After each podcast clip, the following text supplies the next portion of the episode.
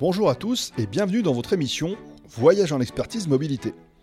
Aujourd'hui, nous posons la question suivante. Aller vers la mobilité électrique, ça implique quoi comme changement? Le changement le plus prévisible qui implique la mobilité électrique est celui qui concerne le véhicule lui-même. La mobilité électrique nécessite un véhicule électrifié, que ce dernier soit 100% électrique ou hybride rechargeable. Ce type de véhicule implique bien d'autres choses. Un moyen de recharger la batterie tout d'abord. Que cette borne nécessaire au rechargement soit installée sur le lieu de travail ou au domicile du conducteur. Le ciblage de l'opérateur qui fournira la borne et l'énergie. Le choix de la borne adaptée en termes de puissance et des temps disponibles pour charger le véhicule. Là où les cartes nécessaires pour recharger sur la borne le véhicule lors de ses déplacements.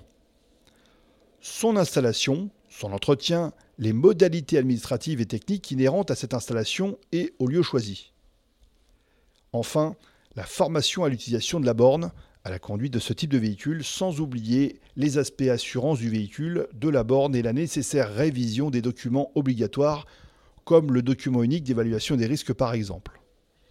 Une fois ces différents items abordés, un point majeur est à traiter et avec beaucoup d'applications.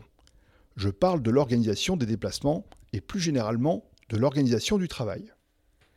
En effet, l'autonomie d'un véhicule électrifié, c'est-à-dire électrique ou hybride rechargeable, n'équivaut pas encore à ce que permet un véhicule thermique, du moins sur les véhicules plutôt destinés à un usage urbain ou périurbain.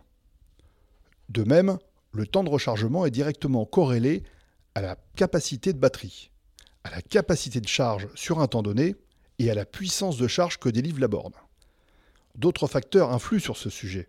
Je parle des températures extérieures qui, si une formation n'a pas été dispensée sur l'utilisation et l'éco-conduite d'un véhicule électrifié, vont générer une baisse significative de l'autonomie. Lorsqu'on me demande si ces changements vers une mobilité électrique n'est pas comme une marche trop haute, je réponds toujours avec un petit sourire, avec la citation du président américain Abraham Lincoln Que l'on me donne 6 heures pour couper un arbre, j'en passerai 4 à préparer ma hache. Aller vers une mobilité électrique implique d'abord de connaître son organisation, ses usages en termes de mobilité et ses coûts. Car trop d'entreprises comparent un simple loyer d'un véhicule thermique avec celui d'un véhicule électrifié et referment le sujet sur la base d'un c'est plus cher ou c'est trop cher. Un véhicule électrifié, lorsque le dossier est bien préparé, étudié et documenté, coûte moins cher qu'un véhicule thermique. La progression depuis presque un an du prix des carburants ne fait qu'accentuer ce constat. La mobilité électrique implique de nombreux changements, à commencer par celui d'une remise en cause de nombreux sujets liés et cités précédemment.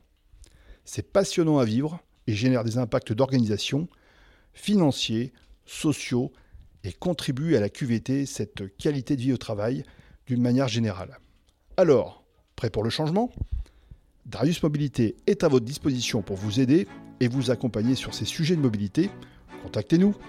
Nous nous retrouverons prochainement sur un podcast lié à la mobilité. D'ici là, bonne route et prenez soin de vous.